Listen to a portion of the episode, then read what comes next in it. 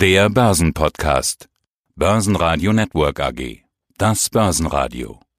Marktbericht. Aus dem Börsenradiostudio heute Peter Heinrich. Sie hören aus dem Homeoffice, dazu heute noch meinen Kollegen Brian Morrison. Heute erste Öffnungsschritte im stationären Handel. Auch heute Pendeldax. Wir sahen gleich am Anfang die 10.700, dann die 10.500 und zum Nachmittag wieder 10.600 Punkte.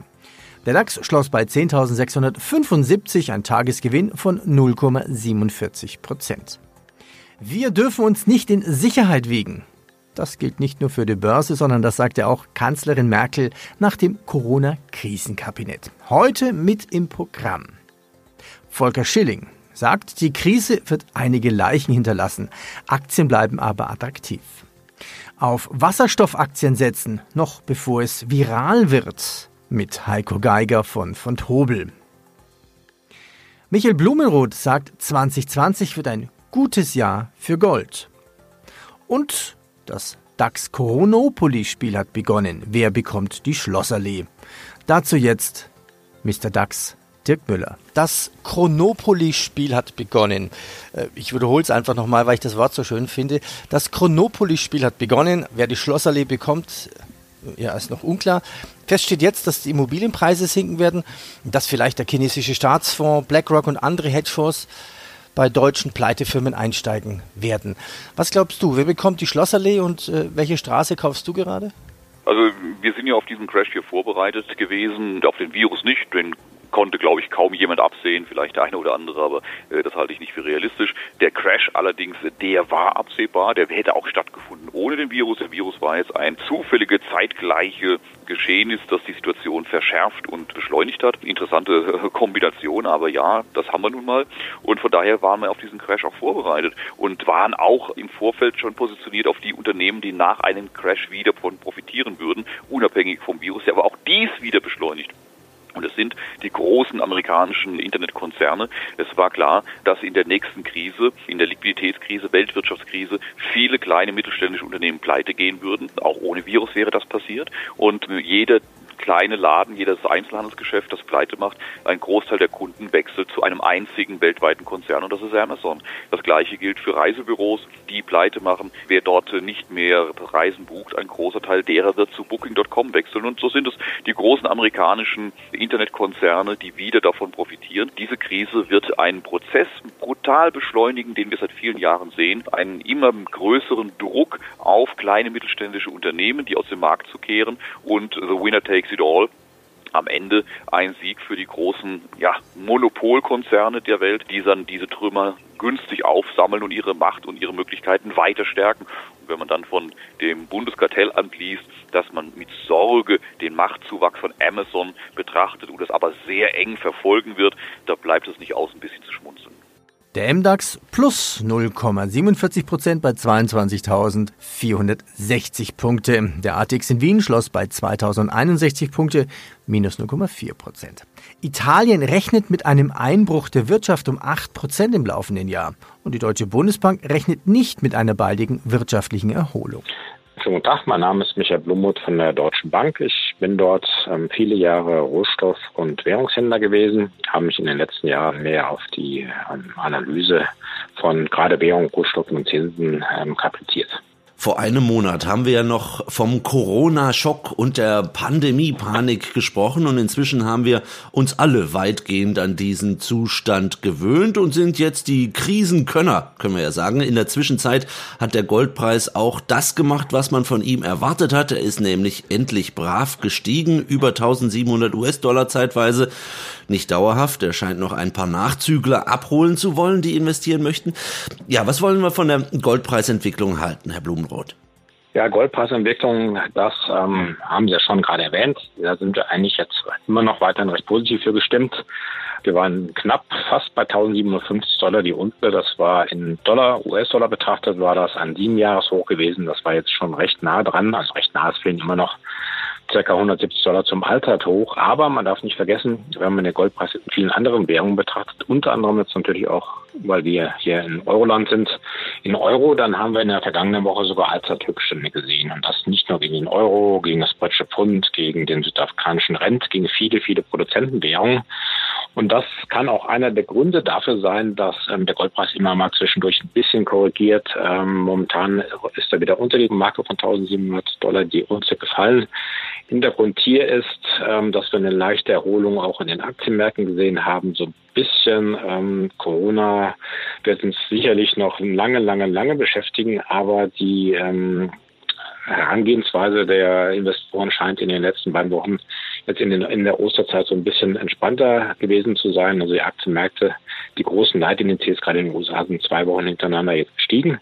Bedeutet, es haben sich vielleicht einige Investoren ein bisschen aus dem Gold verabschiedet, aber mittelfristig ganz klar, es spricht immer noch vieles für den Goldpreis. Wir haben Unsicherheit. Wir wissen überhaupt nicht, ähm, wann ist der Lockdown völlig, also weltweit, gerade in den USA oder hier in Europa, wann, wann sind wir diesen Lockdown, ähm, was Corona-Maßnahmen angeht, los? Wie wird die Wirtschaft danach entwickeln? Wird es eine schnelle Erholung geben? Wird die Erholung langsam sein? Oder Gott bewahre, wird es gar keine Erholung geben? Also die Unsicherheit wird uns nicht verlassen und deswegen ähm, denke ich, dass relativ viele Investoren jede Gelegenheit nutzen, wenn der Goldpreis ein bisschen korrigiert, um da wieder einzusteigen. Die Deutsche Post will in der Corona-Krise auch am Sonntag Pakete zustellen. Die Medienmarkt Saturn Holding und Philips mit Corona-Gewinneinbruch. Siemens-Chef Joe Käser hat sich gegen einen Gehaltsverzicht von Unternehmensvorständen in der Corona-Krise ausgesprochen, spendet aber eine Million Euro. Ja, was heißt das jetzt für die Anleger? Schauen wir noch auf die Börsen. Ich habe so das Gefühl, ja. dass der Markt kein Fieber mehr hat. Aber man weiß es ja nicht. Für den DAX, ATX, Dow Jones, ja, da gibt es leider keinen Antikörpertest. Naja, wir sind ein bisschen infiziert, vielleicht auch ein bisschen zu euphorisch infiziert von der Möglichkeit, Aktien plötzlich günstig kaufen zu können auf der einen Seite. Wenn wir aber mal die Statistiken sehen, wie viel Gelder aus den Fonds abgeflossen sind, auch in dieser Krisenphase, sehen wir, dass die Institutionellen ganz, ganz viel Geld eben vom Tisch genommen haben, dass eben dann diese Notenbanken auch wieder auffangen mussten. Wenn wir aber mal dem Szenario folgen, das ich aufgezeichnet habe, sind Aktien deswegen weiterhin attraktiv, weil sie letztlich, wenn sie sich der finanziellen Repression nicht aussetzen wollen, sind sie fast gezwungen, Erspartes künftig weiter von Sparbuch, Festgeldern und so weiter in den Kapitalmarkt zu investieren. Also ein solches Umfeld von Stagflation, von Inflationsraten um die drei bis vier Prozent, die sind sogar ein gutes Umfeld für weiter steigende Aktienmärkte. Dazu haben sie einen Sachwertcharakter, dazu haben sie Unternehmen, die systemrelevant sind. Also ich bin gar nicht so negativ für die Aktienmärkte äh, auf die mittel- und langfristige Sicht aufgrund dieser Geldschwemme, auch wenn wir kurzfristig natürlich vielleicht schon ein bisschen wieder zu viel Sorglosigkeit gesehen haben in dieser Gegenbewegung. Fitch stuft Continental von dreifach B plus auf BBB ab. Der Euro unter 1,09 Dollar. Kurssturz bei WTI um 41 Prozent auf fast 10 Euro. Schönen guten Tag, mein Name ist Michael Blummuth von der Deutschen Bank.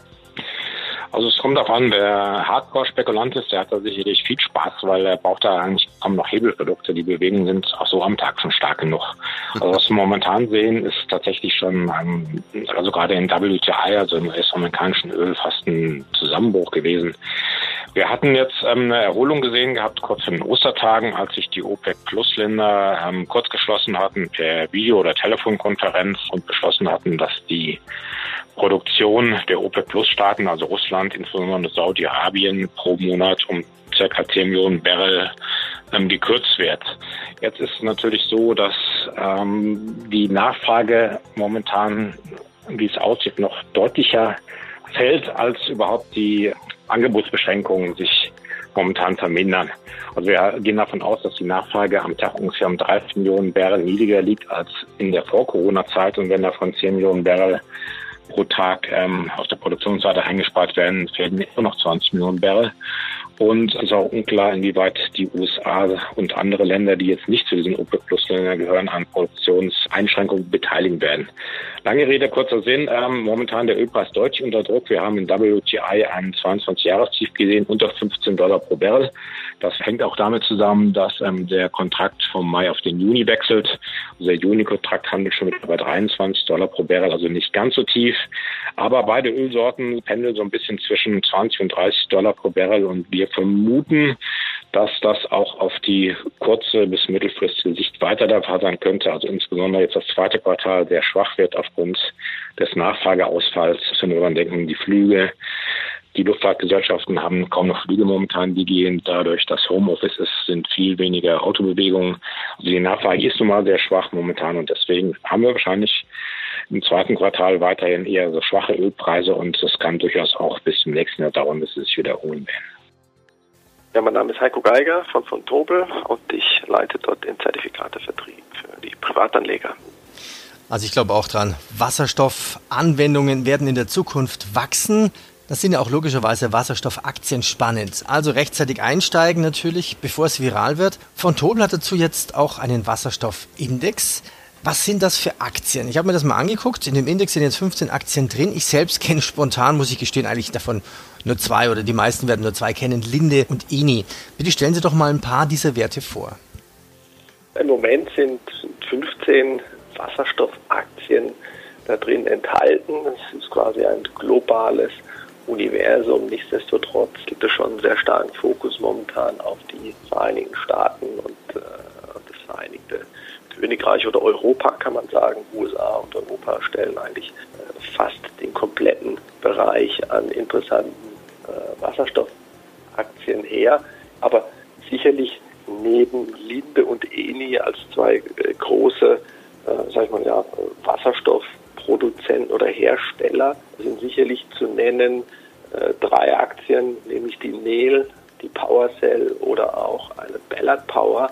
Alle drei Aktien wo wir gerade in den letzten Monaten auch auf Einzelaktienbasis sehr viel Volumen gesehen haben im deutschen Aktienmarkt. Also da sieht man schon, dass äh, das Thema bei den Anlegern angekommen ist und gerade wenn man sich auch die Volumina in diesen drei äh, Wasserstoffaktien anschaut, dann sieht man, dass es äh, nicht nur national, sondern sicherlich auch international äh, getrieben ist, äh, was natürlich auch schon zu einer äh, entsprechenden Kursperformance beigetragen hat. Und es hängt natürlich in erster Linie auch ein bisschen damit zusammen, was alle drei dieser genannten Aktien gemeinsam haben, ist, dass sie halt eben eine Reihe von, von Wasserstoff- und Brennstoffzellen zur Verfügung stellen, die sowohl eben im privaten Bereich, wenn es um Kraft-Wärme-Kopplung und Wohngebäuden geht, Lösungen einsetzen, aber eben auch im industriellen Bereich, wenn es eben um äh, Notstromaggregate geht oder eben auch um flexible Lösungen in diversen